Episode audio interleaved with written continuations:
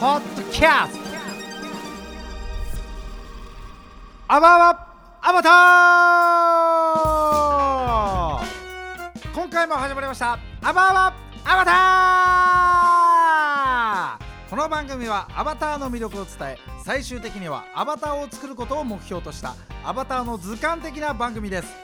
10年後にはあなたの隣に10体のアバターがいる時代がやってきます。アバターって何と思う方もアバターに興味あるけどよくわからないという方もこの番組を通して僕と一緒にアバターのことを知っていきましょう。というわけで今回は VR での恋というお話ですね。アバターではアバターで恋に落ちるのか僕たちの未来の恋愛はどうなるっていうようなねお話になってきます。って言いながらもですね私はですね、えー、私木村健太郎既婚者でございまして2児の父でございます。もちろんねあの2児の父なので恋がどうなるかわからないんですけれどももうね大の恋愛ドラマ好きなんですよ。もう恋愛ドラマや恋愛の話が一番好き。っていうぐらいね恋愛に置き換えて話すのがすごい好きなのでねなんかそんなのでアバターで恋できるのかなっていうところがね思うわけじゃないですか。もうできるわけないと思うんですけれどもねどういった形になっていくのかっていうのをねこの、えー、日本内閣政府が出したムーンショット計画に習いですね。えー、アバターで恋は本当にできるのかっていうのをね私はこうリアルに考えてきてもきましたので皆さんとお話ししていきたいと思っています。このねムーンショット計画というのはですね2050年にはね、えー、肉体や時間やさまざまなものから解放してくれるってこう書いてあるんですよね。この一体どういうえでもちょっと待って恋愛はじゃあどうなるんだって思ってくると思うんですよ。これねえっ、ー、と僕ですね昔文通をしてたことがありましてもうこれがねもしね10代や20代の子が聞いてたら文通ってと思うかもしれないんですけどこれ僕ねなんでかわからん何がきっかけかちょっと覚えてないんですけどえーと、18歳ぐらいの頃にですね今から20年前ですね文通で札幌釧路の文通でですね女の子と手紙のやり取りをしてましてちょっとその人のことを好きになってたんですね。これ文字でしかないんですよ。文字で「何してますか?」とかね書いてて。なんかそれになんかね何でも話せる相談になったりして。でもしよければ写真も送ってくださいみたいなのがね来てねドキドキしながらね 自分のね決め顔やプリクラ貼ったのかな？なんかこう送ってね写真を送るわけですよ。してねもう送ってからもうリターンが遅いから手紙の。もうハラハラするわけですよ。顔を見ておいてなんか文通止まったらどうしようとかね思ったりしてたんですけれどもそこで間違いなく僕が思ってた気持ちって好きだったんですよ。手紙のやり取りだったのに。っていうわけで文字だけでもあ好意ってやっぱあるし心はこんなにも動くんだなって思ってるんですよね。そんな中で僕たちの世界の中にアバターの時代がやってくるっていう風にね内閣政府のムーンショットで言ってるわけですよ。これをねじゃあ一体どうやって人と出会ってどうやって人のこと好きになっていくのかなってこう思った時にですね恋と性は別物になってくるんじゃないかって思ったんですよ。いや確かにですよ。これアバターでお出かけしてお出かけした先にですよ。あの渋谷ハチ公前で待ち合わせしようって言った時にアバター同士で待ち合わせをするわけですよ。そこでデートをしたりするしそれこそその手を握ったりとかねアバターでするかもしれない。でそれこそもうキスとかもねアバター同士でするかもしれない。それはねあの本気のその肉体で言う「いやだもう止められないこの恋は」っていう風にはならないかもしれないけどそのリアリティはあると思うんですよ。あなんか迫ってきてる近いパーソナルエリアデジタルパーソナルエリアはここまでだけどとかねもうそこであるかもしれないけどドキドキはすると思うんですよ。でねこれすごいなと思うのがこれもしかしたらですよ僕の大好きな芸能人その姿形は自由ですから皆さん。そこでね俺ね上戸彩が好きなんだよねって言ったらね上戸彩と同じ髪型とかねほぼ似たようなフォルムのアバターで渋谷ハチ公前に集合するかもしれない。そしたらもう僕上戸彩とデートしてるみたいな気持ちになってドキドキしますよね。そんな中であのまあ中身はね上戸彩さんじゃなかったとしても別のねなんか方だったとしてもやっぱりもうキスとかするわけではその肉体でするわけではないので十分僕恋に落ちてしまうなと思って「ねこっちおいで」とか言って。えデジタルだけど手つながないとか言われて。よし。えいいんですか？っつって。消毒とかしてない。今デジタルだからそんなの必要ないのって言って。自由にデートできるわけですよ。それだけでもね想像するだけでちょっとドキドキしませんか？できっとですよ。デジタルで待ち合わせはするけれども帰り際ですね。え来週何時にじゃあ福岡のあの橋の上でとかね天神駅の前でとかっていう風にいろんなところを好きなように行けるわけですよ。えー、でもちょっと日本飽きたからあのパリに行かない？凱旋門前集合でって言って。僕上戸彩のアバターとパリに凱旋門前でシャンゼリゼ通りを歩いてデートできるかもしれない。っていうことがね可能になったらそんな気の合う人と僕ね恋に落ちないわけないと思うんですよね。なんかすごいなと思っちゃってそんなねこともできる。そしてですねあのまあちょっとあのアダルトの話にはなるんですけれどもねやっぱりこのアダルトをねこうリードしてくれてるのが天ガさんこの天ガっていうねそのアダルトなグッズを売ってるところなんです。大人のおもちゃとか売ってるんですけれどもこの天ガさんはねもうすごくすごく進んでいる状態になってるわけですねこのアダルトのお話も。なのでこの人と向き合わなくてもですねそのアダルトなねそのセクシーなエッチなこととかもねできたりする可能性がね天下さんがやってきてくれてるのでねこれね今後ねもっともっとすごくなってくるのでねこの回があってもいいぐらいと思ってますのでねそこでじっくりねあのお話したいと思います。ちなみに私はその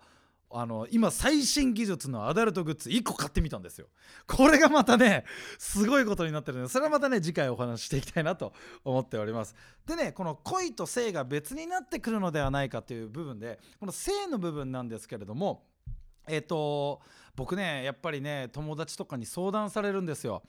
あの私ね結婚したいさって相談されてどうして結婚したいの？って聞いたらいや子供が欲しいんだっていくつまでに2人が欲しいとか。なった時にでもその子の悩みはあの要するに子供を作りたいという目標があってそこに行くまでのハードルがすごく多いことなんですよね。であ確かに子供を作るまでのハードルどんなものがあるかなって考えた時に好きな人ができて告白をしてそれを受け入れてくれて付き合うことができて、えー、同居してみて、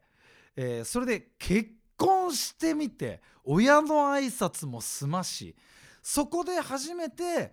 子供を作りましょうっていう作業に入る。でその子供を作りましょうってそこでなった時に果たしてその肉体的にねちゃんと子供ができるような状況なのかっていうところもいっぱいね、あると思うんですよ。さまざまな壁がね。そこの中で、えーと、日本政府がですね、えーと、検討しますって言ってるぐらいなんですけどもとても嬉しいニュース。あのその精子や卵子を凍結させて人工授精ができるようにしましょうっていうね不妊治療に対して国が助成金を出しますって言ったんですよ。そういう産婦人科さんでご相談乗りますよっていうねお話がすごくあるのでとてもねあのー、素晴らしいなってことになることだなと思ってますなのでもしかしたらですよ、えーと、性と恋が分かれた時に恋人はデジタルで作って、えーと、作るとで私は、えーと、実際のリアリアルな現実社会で恋人はいないけれども子供を授かるっていうことが可能になってくるわけです。めちゃくちゃ嬉しくないですか？それに対して国も頑張りましょうって言ってくれてるし技術もかなり進歩してきてる。というわけでえっ、ー、とこのね子供が欲しいってね思ってるけどなんかこうやっぱり恋人作るのが難しいってあの好きっていうの苦手だなとか人とのコミュニケーションが難しいっていう方でも子供を、えー、作りたいという夢や目標が叶うことができるようになってきてるっていうことですね。これに対して国も応援しますよって言ってくれてるんでこれはね僕はね是非ともぐいぐい進めてほしい政策だなと思っておりますのでねこうねなんかこうやっぱ僕もね告白初めての告白を覚えてますけどねもうド緊張ですよ。もうねそこでね1回目からね受け入れてくれるのと受け入れてくれるのとねその後のねトラウマとして残る可能性もあるのでねすごく僕はねこれは優しいなと思っております。そしてその肉体的なね大人の営みとかは天下さんが進めてくれてその不妊治療というところは国が進めてくれて恋恋人っていうのはねデジタルで作る。だから子育てしてて難しいなと思ったあの人に会いたいなと思った時にアバターでその人に会いに行って相談する。っていうことも可能になってくる。新しい恋の形。最高ですね。僕はねこれでねなんかねもうなんかコンプレックスを持ってた人たちがものすごく解消されるんじゃないかなって思いますよ。もう忘れもしない。そうだ。僕恋人できた時にね。あ恋人できた。でもねキスしたいけどな。僕こんなたらこ唇だからキスできないなって思って僕ね好きなタイプ誰？って聞いた時に木村拓哉って言われたんですよ。その時にね唇そんなに熱くないじゃんと思って僕別れたんですよ。あのその理由を言えずに。だからねこそのせいでなんかね容姿とかも気にしちゃってなんか好きなタイプ聞いてああ俺じゃないんだ。やっぱりこの人俺のこと好きって言ってるけどそんなわけないよなってなんか自信なくした時期がね中学校1年生の時にあったんですよ。だからねやっぱそれだけねなんかねちょっとした些細なことでねうちにね入ることがねあるからねこれはね僕はね恋はデジタル。ね性の部分に関してはその国あのなんだろう天下さんだったりとか国の政策にのっとってねその自分のタイミングで不妊治療ができるというねことはもうめちゃくちゃ幸せになると思います。そんな私が VR での恋での興奮ポイントこのね恋愛ドラマ好きのね僕からしたらねこんな話も今リアルにちょっとよだれ出そうな感じなんですけれどもね。これねやっぱり僕先ほど話したね容姿とかね気にしてね自信持てなかったりとかねあると思うんですよ。だけどねこの現実社会だとねいややっぱり性格をこういうところ直してああいうところ直していやでもな俺の容姿に合ってないからこういう言い回しやめようとかね思ったりしてね人格をねなんか作るのにね結局ね20ねまあ234歳ぐらいまで自分がどういうやつなのかあんまり分からなかった。なぜならこの肉体一つで試すしかなかった。毎回ぶっつけ本番でなんかこうクラス替えの時にこういうキャラクターになってみようかなとか中学校高校入った時にもうああいう小学校時代とか嫌だったからこういう自分で生まれ変わろうとかねそういうきっかけでねなんかこう毎回頑張るんですけどなかなかうまくいかないんですよ。それぶっつけ本番だから。だけどねこのデジタルでアバターで恋をすることになればですねもう僕はね最初冒頭に言ってた10年後には1人10体のアバター10通りの性格をチャレンジできる。その中であこのなんか生きった俺にしてみようとかいや謙虚な自分で言ってみようとかふざけない自分でやってみようとかね。どれがフィットするかわからないですよね。これをアバターで試すことができるっていうね。性格もチャレンジできる。そこでさらにすごいのはこれびっくりしますよ。まあもちろん容姿は関係ないですよね。アバターで言ったら好きな容姿でデートできる。だから相手の好み「私はね髪の毛長い方が好き」って言われたら「今すぐしてくるよ」って言って髪をシャンって伸ばして「どうだい?」っていうこともできるわけ。ここでねもう見落としがちなことがですね私先ほど話してたその子供をね授かることをね国が応援してくれてるってありますよね。これ要するに年齢も関係ないということです。僕がアバターの状態であの要するに年齢も容姿も関係なくその人の性格のみで恋ができる。だから「えあなた本当は何歳なの?」って言ってね知ったら僕実は70歳なんだ。でえーってなっても70歳と20歳の人の恋が叶うことができるんですね。でも性格だけでちゃんと向き合ってるからあの他になんか不一致があるわけでもない。不一致は、ね、あの容姿だったり年齢だったりするだけでその余計な見た目っていうのが排除されるわけですよ。デジタルによって。でもねそのね二十歳の子がね「私子供欲しいんだ」って言われた時にね「俺ね精子を凍結させてるんだ」ってなったらそこで子供も作ることができちゃったりする。めちゃくちゃ幸せじゃないですか。こんなことがねアバターの恋ができるってことはもうもう自分の容姿や性格にビビる必要ない。性格も何回もチャレンジもできるしあ俺この容姿ハマってないと思ったら1秒後にすぐ変えることもできる。こんなの最高じゃないですか。そんなねきっとね恋愛ドラマもきっと出てくると思うんですよ。テレビとかね韓流ドラマとかでもねおいその AR グラス外して俺を見ろよっつって。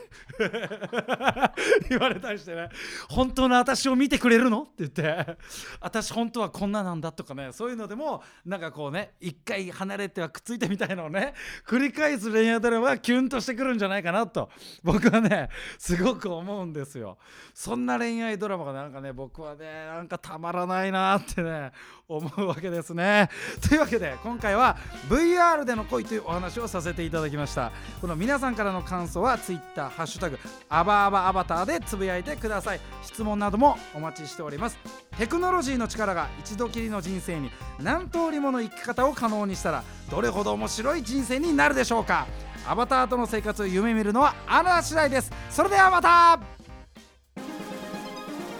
ポッドキャスト